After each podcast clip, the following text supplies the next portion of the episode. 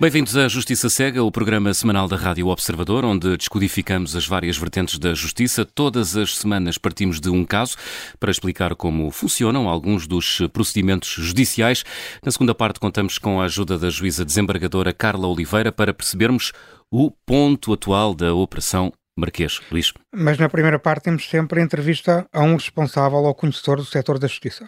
E Luís, o bem-estar animal deve estar consagrado na Constituição, deve ser inscrito na revisão constitucional em curso. O constitucionalista Paulo Otero responde já a seguir. Paulo Otero é professor catedrático da Faculdade de Direito de Lisboa e um dos mais conhecidos constitucionalistas portugueses, sendo que também dedica atenção a outras áreas do direito, como o direito administrativo.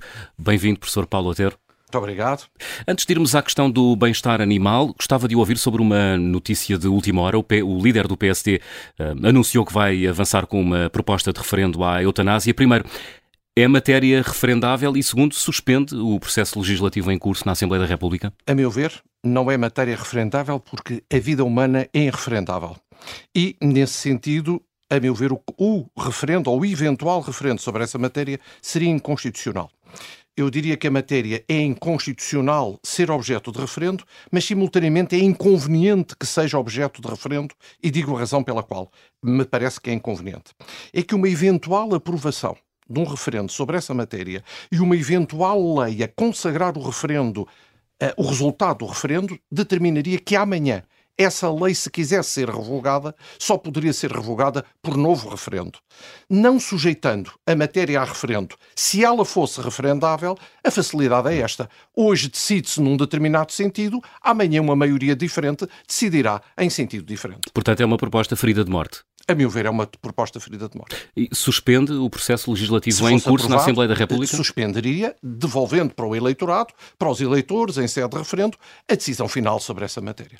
Mas nem por isso deixaria de ser legítimo ou válida a aprovação ou o resultado de uma aprovação do referendo. A eutanásia é, por natureza, a violação do princípio nuclear da Constituição, que é a proteção da vida humana desde a conceição até à morte natural. Muito bem. Muito bem, vamos falar agora sobre o bem-estar animal. Os projetos de revisão constitucional do Partido Socialista, do P A N, do Bloco de Esquerda e do Chega defendem que o bem-estar animal deve ser inscrito na Constituição como um bem jurídico que deve ser protegido. Ou seja, entre outras tarefas fundamentais do Estado, como garantir a independência nacional, promover o bem-estar e a qualidade de vida dos portugueses, passará ou passaria a constar igualmente a defesa do bem-estar dos animais. Faz sentido esta proposta?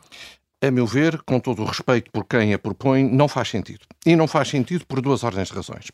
Em primeiro lugar, porque a tutela do ambiente envolve um conceito de ecologia integral que, por sua vez, pressupõe um relacionamento do ser humano com os outros seres vivos e, nesse sentido, há uma tutela indireta já da proteção dos animais. Em segundo lugar, não faz sentido porque hum, nós estamos num processo em que, curiosamente, estes projetos de revisão constitucional visam diminuir, restringir, amputar direitos às pessoas e, curiosamente, em sentido inverso, ampliar ou criar direitos para os animais. Estamos num processo em que verdadeiramente nós estamos a humanizar os animais e, de algum modo, a animalizar, permitam uma expressão, os seres humanos. É uma inversão total de valores. É a inversão total de valores, por exemplo, proteger-se o criminalmente o, os animais, um, designadamente o abandono dos animais, que não deve ocorrer, obviamente não deve ocorrer, mas não é possível numa ordem jurídica criminalizar o abandono dos animais e não ter sanções para o abandono dos humanos, designadamente dos das pessoas velhos. Idosas em hospitais ou em lares. É profundamente injusto um sistema deste em que tratamos melhor os animais do que os humanos. Por outro lado, que animais são esses? A grande dúvida é saber qual é o conceito de animais que está Mas em causa. Já lá vamos, já lá vamos. Deixa-me só lhe perguntar aqui outra questão que é importante aqui fazendo um bocadinho de direito comparado. O P A N, por exemplo, fala na Alemanha como tendo também este princípio constitucional já inscrito é na sua Constituição. Quantos, que outros países da União Europeia promovem o bem-estar animal com princípio constitucional e qual é o enquadramento desse, desse princípio? Eu diria que na Europa há dois países, um que é da União Europeia, a Alemanha, outro que não é da União Europeia, que é a Suíça. Em ambos os casos há uma tutela dos animais, mas eu sublinharia duas ideias nucleares. A primeira é que essa tutela não aparece em sede de direitos fundamentais. Não é uma matéria de direitos fundamentais, é uma matéria de obrigações do Estado. A segunda ideia nuclear é que essa tutela aparece simultaneamente ligada a outras realidades que não são aquelas que estão em causa nos projetos apresentados pelos três partidos que eh, mencionou. Qual é a estrutura em que está inserida na Constituição alemã? A proteção dos animais aparece dentro da ideia da responsabilidade que nós temos face às gerações futuras, no sentido em que a geração presente não pode ter uma atuação que ponha em causa a sobrevivência, a manutenção das espécies, designadamente das espécies animais. A Constituição Suíça integra a proteção dos animais no âmbito de outras referências, designadamente no âmbito da importação, do comércio, do transporte, das intervenções científicas experimentais relativamente então, a Então não há uma equiparação entre o bem-estar animal e o bem-estar humano, digamos assim? Não há uma equiparação. As Constituições, quer a alemã, quer a Constituição Suíça, diferenciam claramente essa situação. Infelizmente, nos projetos avançados um, pelos três partidos um, há pouco referidos, não há esse enquadramento. Esse enquadramento resultaria, ou terá de resultar, obviamente, de um esforço de interpretação sistemática da Constituição, mas não é isso que neste momento se discute. Uhum. Paulo Otero dizia há pouco, ou perguntava há pouco, um, ou deixava a questão no ar sobre qual era o limite desta, desta ideia no que diz respeito aos animais. O P A N uh, quer apenas proteger os animais de companhia e não impedir o abate dos animais uh, chamados de consumo humano. Diga. Mas se me permite, o que são ou quais são os animais de companhia? São os gatos? São os cães? Hum. Pergunto, os hamsters não serão também animais de companhia? Os uh, coelhos da Índia? Ou as... Uh, as uh, O coelho do doutor André Ventura, que é um dos partidos que apresentou o projeto. Por, por exemplo, exemplo, os pássaros, os periquitos, uhum. fazem parte ou não também dos uh, animais de companhia? Qual é o conceito de animal de companhia? Isso pode uh, levar a um risco acrescido, que é uh, o abate de animais para consumo humano e a própria pecuária serem legalizadas, no ou limite, não? No limite, no limite, sim, sim. No limite, levando a uma tese fundamentalista radical, no fundo, seria uma forma de nos converter a todos, por imperativo constitucional, vegetarianos ou veganos. Portanto, possivelmente poderíamos ter que deixar de comer coelhos, por exemplo. No limite. Mas uh, vamos ver. Há que ter alguma razoabilidade. Vamos a um exemplo prático. O Código Penal proíbe o abate clandestino, mas, por exemplo, a matança do porco é, no fundo, um costume hum. que está enraizado em amplas zonas do país. E nem por isso é criminalizado ou é objeto de perseguição criminal. Muito bem. Quem defende tal proposta argumenta que o Tribunal Constitucional já declarou inconstitucional por cinco vezes a lei atual, que criminaliza os maus tratos e o abandono dos animais de companhia, sem ser a inscrição do bem-estar animal como princípio constitucional. Há outra alternativa, ou alternativa para ah. contornar a inconstitucionalidade já constatada pelo Tribunal Constitucional? Vamos lá ver. Eu diria que há no campo contraordenacional, isto é, na aplicação de sanções pecuniárias, não na aplicação de penas privativas da liberdade, isto é, na criminalização. E é, aliás, um absurdo na ordem jurídica que isso ocorra. É um absurdo, é um absurdo que a utilização dos animais com maus tratos seja objeto de criminalização e, por exemplo, a vida humana, até às dez primeiras semanas, não seja objeto de qualquer tutela por parte do direito português e esteja sujeita ao livre capricho da mãe. Uh, o Bloco de Esquerda apelida mesmo esta questão como um avanço civilizacional num tipo de narrativa semelhante à proibição das touradas. A partir do momento em que consideramos esta questão como um avanço civilizacional, isto num país que está cada vez mais perto da cauda da Europa em termos económicos e é um dos mais envelhecidos da Europa, não estaremos a desvalorizar outras questões mais ligadas às pessoas, aos seres humanos, como ainda há pouco disse? Estamos. Uh, vamos lá ver. Eu diria que até o próprio processo de revisão constitucional, na forma como é desencadeada neste momento, é uma forma de desviar a atenção da população para aspectos que são centrais. Uh, estamos habituados nos últimos anos, nas últimas décadas em Portugal, quando há problemas difíceis, suscita sempre qualquer coisa paralelo para desviar as atenções. Neste momento, o tema da revisão constitucional é um tema claramente que desvia as atenções é para os graves. De fumo. É uma cortina de fumo. É um pouco de poeira para os olhos das pessoas quando a sociedade portuguesa tem graves problemas que não são resolvidos. Mas é a revisão constitucional ou as propostas uh, de as duas, revisão constitucional? As duas. Há um bom casamento entre a oportunidade ou a inoportunidade da revisão constitucional e a natureza, por vezes, irrealista das propostas que estão subjacentes aos diversos partidos. A proposta do P S, falando agora do outro assunto, uh, consagra também a hipótese de Portugal rebatizar convenções ou tratados que a República subscreveu. Por exemplo, a Convenção Europeia dos Direitos do Homem passaria a ser dos Direitos Humanos. É possível que Portugal mude o nome de tratados europeus? Não é possível. É um bom exemplo de propostas irrealistas. É tão irrealista essa proposta quando seria nós mudarmos o nome da Estátua da Liberdade para, para em vez de se chamar Estátua da Liberdade, passar-se a chamar, por exemplo, Estátua da Fraternidade ou, num outro exemplo semelhante, rebatizarmos o nome dos outros países. Uh, Portugal não tem, como nenhum país tem por si só, o poder de modificar a designação de convenções internacionais. É uma proposta que eu diria de quem não sabe direito ou nunca teve a mínima noção de direito. Outra questão é a possibilidade de representantes dos trabalhadores passarem a integrar uh, os órgãos sociais de empresas privadas.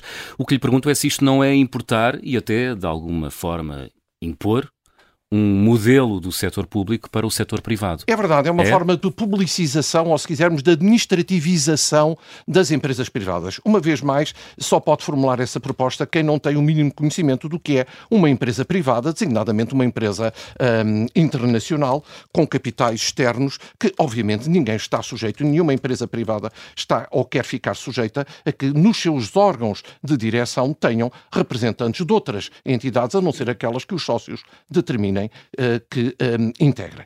É, eu diria, uma proposta totalmente irrealista e contra os ventos da história, contra a União Europeia. Isto será que visa, por exemplo, reforçar o papel dos sindicatos, tendo em conta que no setor privado a sindicalização dos trabalhadores é muito baixa? É verdade, mas aí obedece o princípio da liberdade de associação. Ninguém é obrigado a integrar uma associação privada, ninguém é obrigado a integrar um sindicato e é ilegítimo que, por via indireta, se, cre... se queira integrar ou criar situações de obrigatoriedade ou implícita imperatividade de filiação sindical. Uh, outra grande novidade dos projetos do P S e do P S D tem a ver com os direitos digitais, nomeadamente o direito ao esquecimento.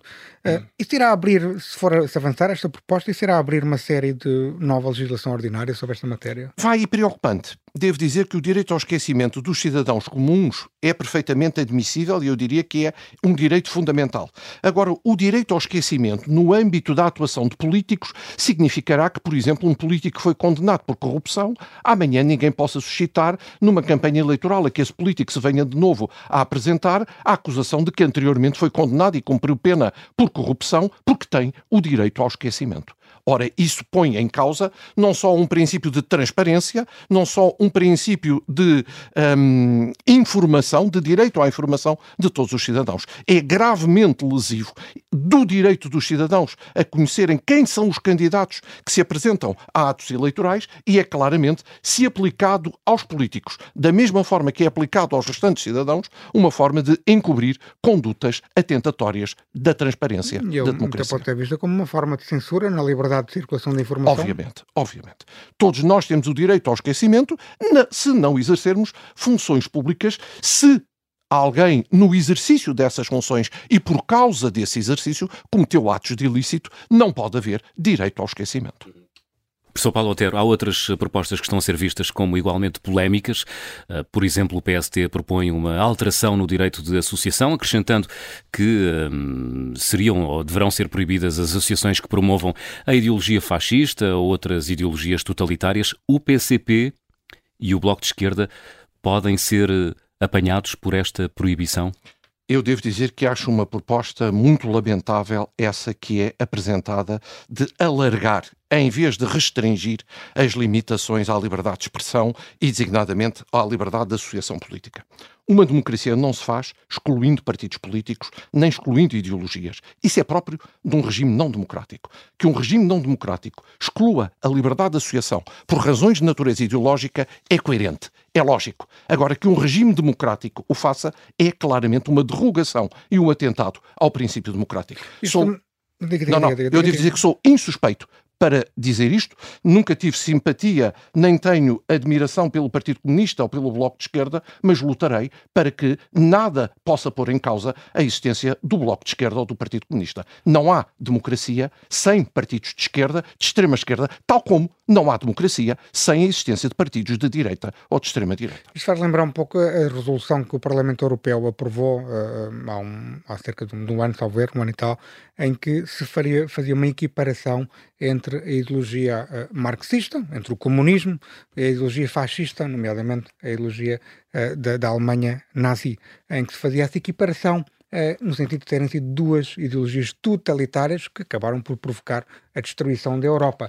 Faz lembrar um pouco isso também, não é? É verdade, com uma grande diferença. É que o Parlamento Europeu apresentou e votou e aprovou uma resolução de cunho natureza eminentemente política, sem efeitos jurídicos. O que está aqui em causa é que consagrará-se na lei fundamental uma limitação à liberdade de associação de natureza política. É isso que, a meu ver, é inadmissível. Devo dizer que, se há proposta que se deve fazer em matéria de liberdade da associação, é retirar a todas as limitações de cunho ideológico à liberdade de associação. Naturalmente, se existirem partidos radicais extremistas que atuam contra a Constituição ou procurem atuar contra a Constituição e as suas instituições, o direito penal, o direito penal político, cá estará para reprimir essas condutas e, se necessário, declarar a ilegalidade desses mesmos partidos políticos, à semelhança do que têm feito outros países europeus. Nomeadamente no crime do incitamento ao ódio, por exemplo, o racismo, etcétera. Obviamente. Uh, há uma, uma última pergunta. Há uma proposta no projeto uh, do Partido Socialista relacionado sobre a regulação constitucional da iniciativa privada, ou seja, é introduzido o conceito de responsabilidade social dos agentes económicos. Uh, é acrescentado que tal direito só será garantido se não se verificar prejuízo da função social da propriedade. Isto não está aqui em causa nenhuma restrição do direito à propriedade. Vamos lá ver. É estranho que em dois mil e vinte e dois se esteja a... Um... tentar consagrar a função social da propriedade privada. Isto é claramente um princípio que vem do século dezenove. Essa proposta está desatualizada, eu diria, cento e cinquenta anos.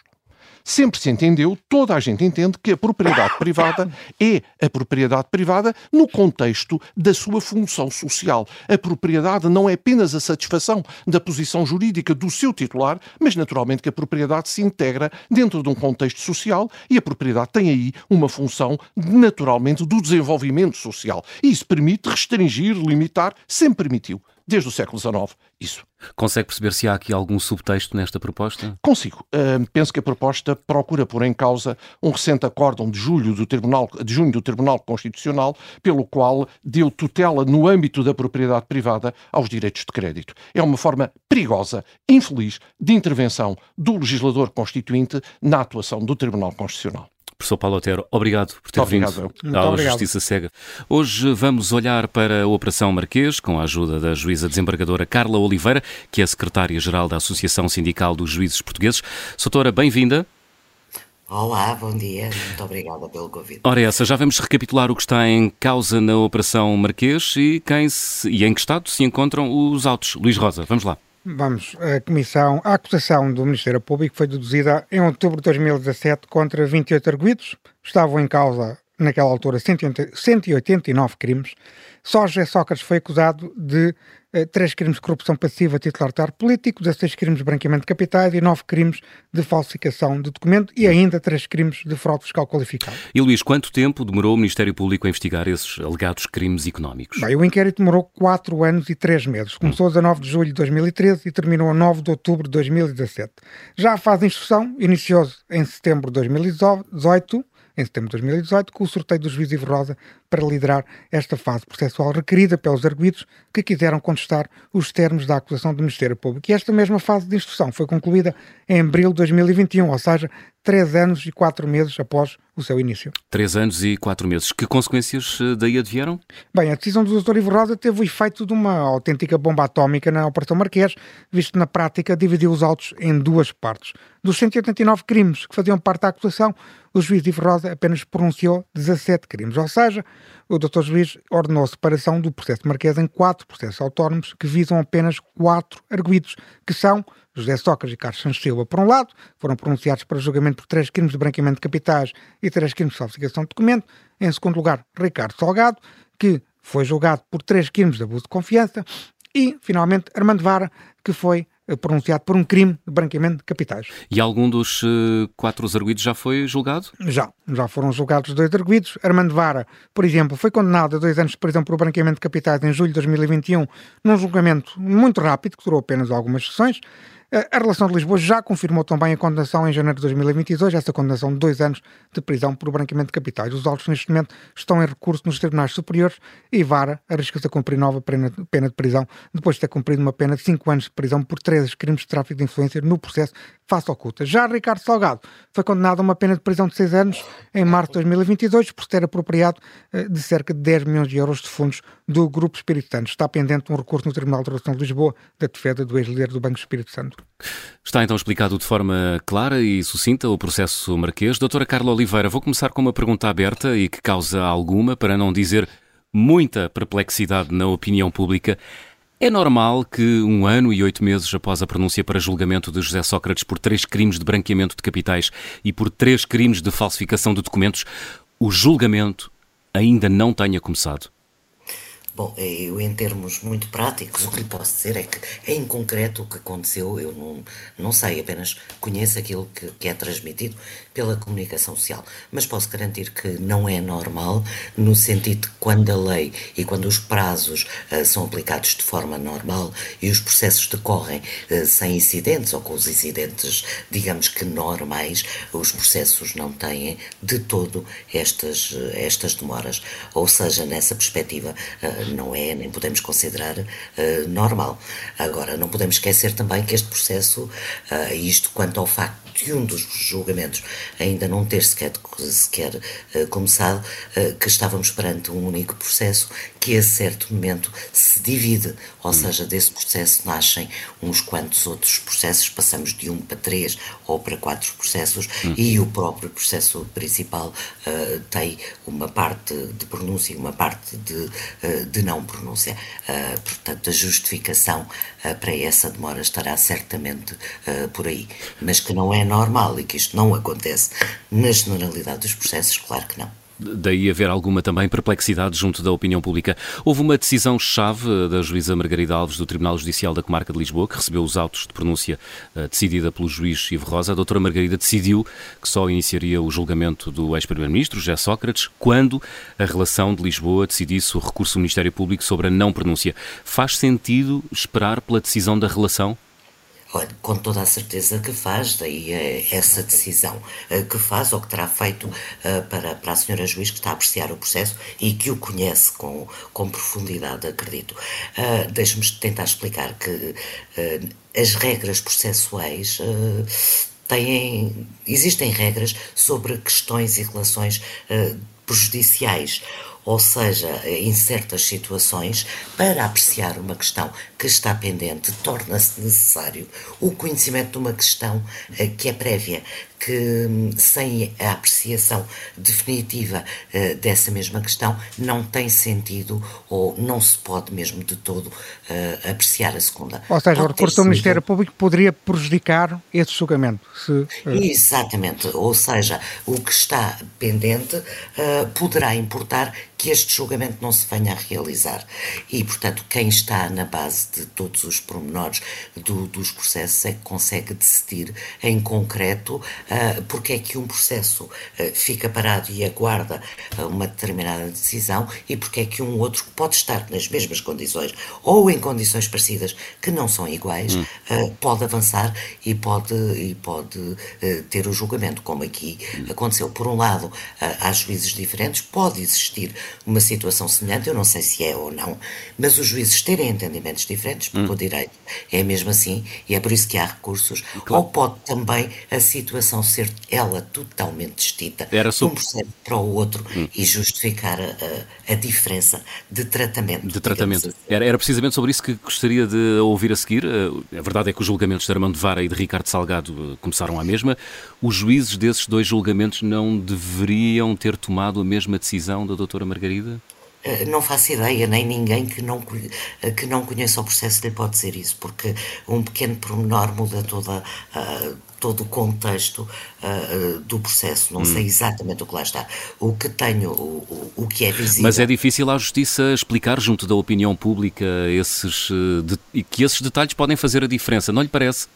É, é difícil, eu entendo que as pessoas não, não consigam compreender, mas, uma, mas ah, talvez, talvez tentando uh, explicar desta forma, tínhamos um processo, esse processo era único, as decisões eram todas elas coerentes e razoáveis e semelhantes. A partir do momento em que um processo se transforma em três ou quatro, cada um segue o seu caminho e o seu destino.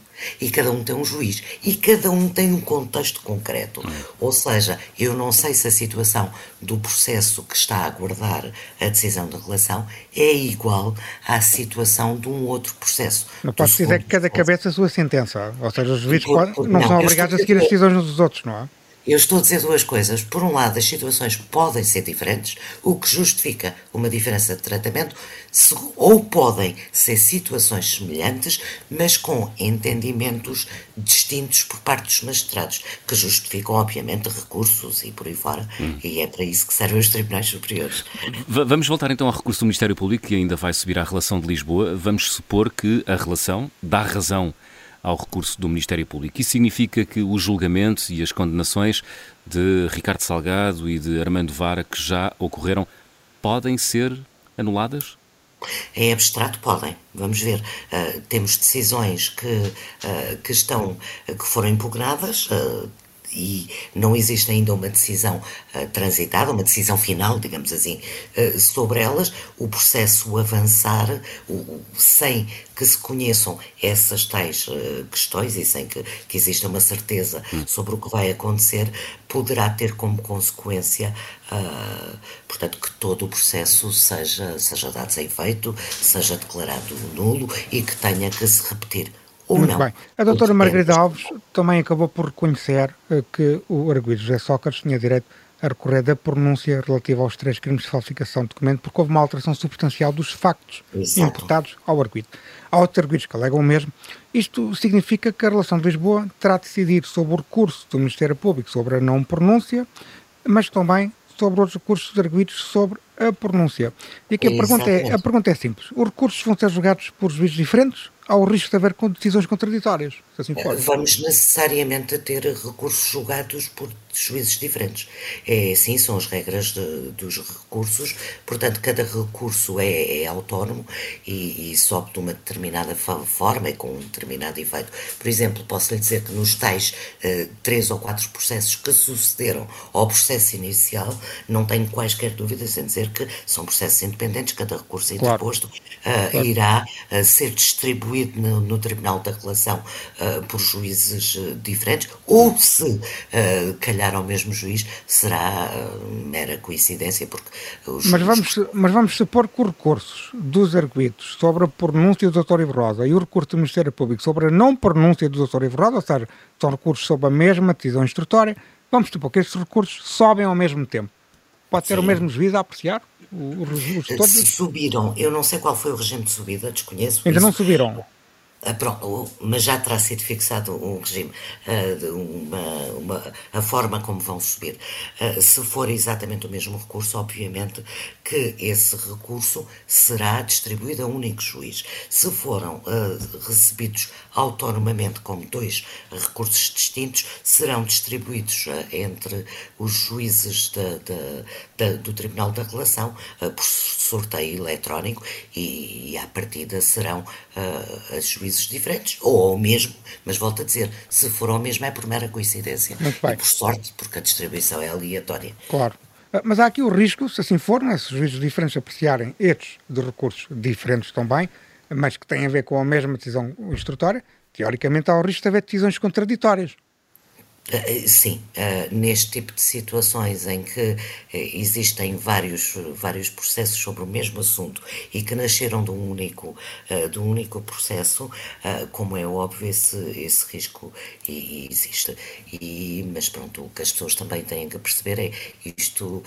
não é inédito, ou seja, este processo em si pode ser um processo único, é a primeira vez, mas estas situações pontuais uh, que estamos a falar acontecem uh, com alguma, com relativa frequência e há soluções legais para, para conciliar, para conjugar e para depois perceber em concreto o que é que prevalece e em que moldes. Vamos analisar a questão da, da não uh, pronúncia. O Ministério Público teve cento e vinte dias para apresentar o seu recurso de não pronúncia e idêntico prazo de cento e vinte dias para as defesas vai terminar agora em dezembro. Quanto tempo é que a relação de Lisboa deverá demorar a decidir sobre este recurso? Olha, ninguém pode dar um prazo, o prazo não existe, não é? Não existe prazo. Eu... Não existe, o que eu lhe digo é o prazo terá que ser o necessário, sendo certo que isto não é nada. Agora, Basta pensar a quantidade de anos que, se, que, se, que a investigação demorou, a quantidade de tempo que a instrução uh, demorou, para perceber que quem vai decidir, afinal, o que é que vai a julgamento, ou seja, no fundo, quem vai decidir de toda a investigação e de toda a pronúncia e não pronúncia, uh, qual será o tempo uh, necessário. Será algum tempo e será considerável. A pessoa ou as pessoas que receberem este, estes recursos não conhecem o processo e quem decide uh, tem que conhecer. Hum. O, é o, tempo, o tempo de decisão está ligado à complexidade? Há complexidade e há necessidade imperiosa de conhecer aquilo que se vai decidir. E podem dizer, e é um facto, certamente que todo o processo, tudo o que lá está não será absolutamente necessário nem relevante, e, e teremos coisas que, que de certeza que serão, não terão qualquer relevância. Mas para se chegar à conclusão que isto, aquilo ou outro, aquelas, portanto, as provas que lá estão não têm qualquer relevância para a decisão, hum. é preciso apreciá-las e vê-las e, e pronto, não, uh, o juiz terá que ver... Uh, o coletivo de juízes terá que ver com, com muita atenção, com calma, e precisa de tempo. Mas do, do que conhece do processo e do que conhece da justiça portuguesa, parece-lhe que se justifica que seja dada máxima prioridade a este recurso, com, por Isso exemplo, mais que... meios informáticos e até mais funcionários, apoio de mais funcionários? Olha, deixe-me dizer, eu do processo não conheço nada para além daquilo que, que é comentado na, na comunicação social. Sim. Uh, agora, uh, eu acho que sim, que se justifica uh, plenamente que, que, que, este, que este processo, uh, e processos da mesma, da mesma natureza, mas este em concreto, que é um processo, pronto, é, é, é, digamos que é único em vários aspectos, uh, que, tenha, que tenha prioridade. Mas no que respeita a, a esta questão, o que, o que eu presumo que irá acontecer é o que acontece em situações menos complexas e processos menos, menos morosos, uh, o juiz... relator a quem o processo for distribuído, certamente que irá pedir a exclusividade, portanto, ficar apenas com este processo, não lhe serem distribuídos outros processos, e presumo eu que vai ter acesso a meios, a meios excepcionais, os tais meios informáticos, e apoio não só de funcionários, mas também uh, de assessores. Assim aconteceu durante a instrução e, portanto, por maioria de razão, parece-me que no, no Tribunal da Relação, que irá confirmar ou não as decisões já proferidas, que também tem, tem que acontecer, e, e isso não, não acredito que exista, que exista grande problema. Estou, estou absolutamente convencida que vai acontecer, e tem que ser.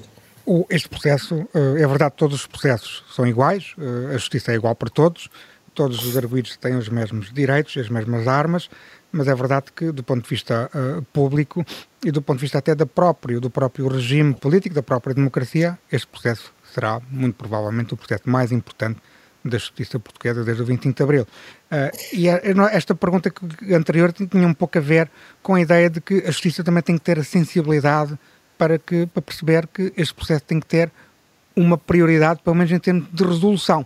Eu perguntava-lhe se acredita que a justiça portuguesa, nomeadamente o Tribunal de Relação de Lisboa, tem essa sensibilidade.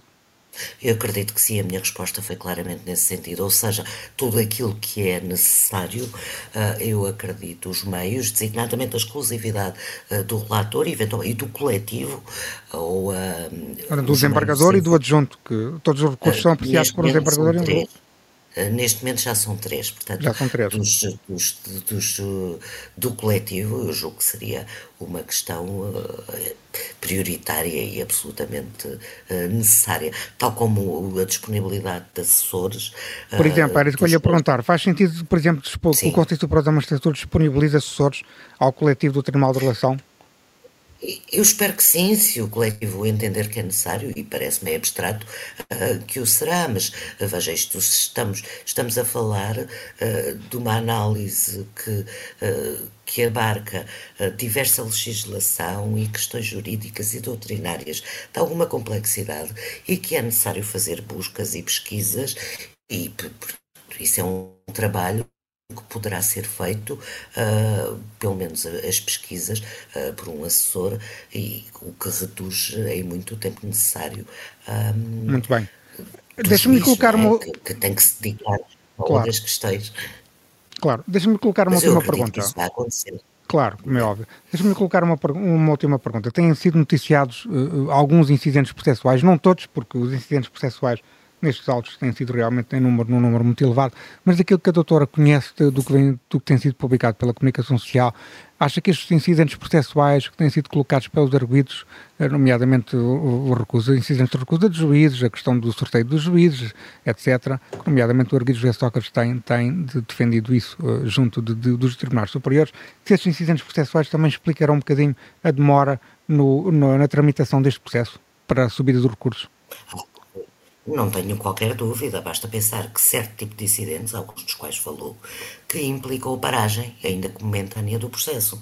Ora, estamos a falar de um processo que dura há tanto ano, desde, contando desde, desde o início da investigação, e obviamente cinco dias aqui, dez dias ali, um mês ali, mais outro mês ali, o, o o alargamento de todos os prazos uh, de recurso, o que é necessário, porque são coisas uh, complexas, extensas... É, mas uma coisa são recursos, outra coisa são incidentes processuais, não é? O recurso é propriamente dito é uma questão, os incidentes processuais que são constantes são, é outra questão, não é? Exatamente, mas de qualquer forma, todos os incidentes, alguns dos incidentes levam depois também ao recurso, não é? Ou à subida do processo. Sim, é verdade. Uh, porque alguns incidentes... Uh, pronto, e, e portanto eu estava a falar nesse plano mais, uh, mais geral. Uh, não tínhamos dúvidas que isto também tem contribuído e muito para uh, o arrastar uh, deste, deste processo.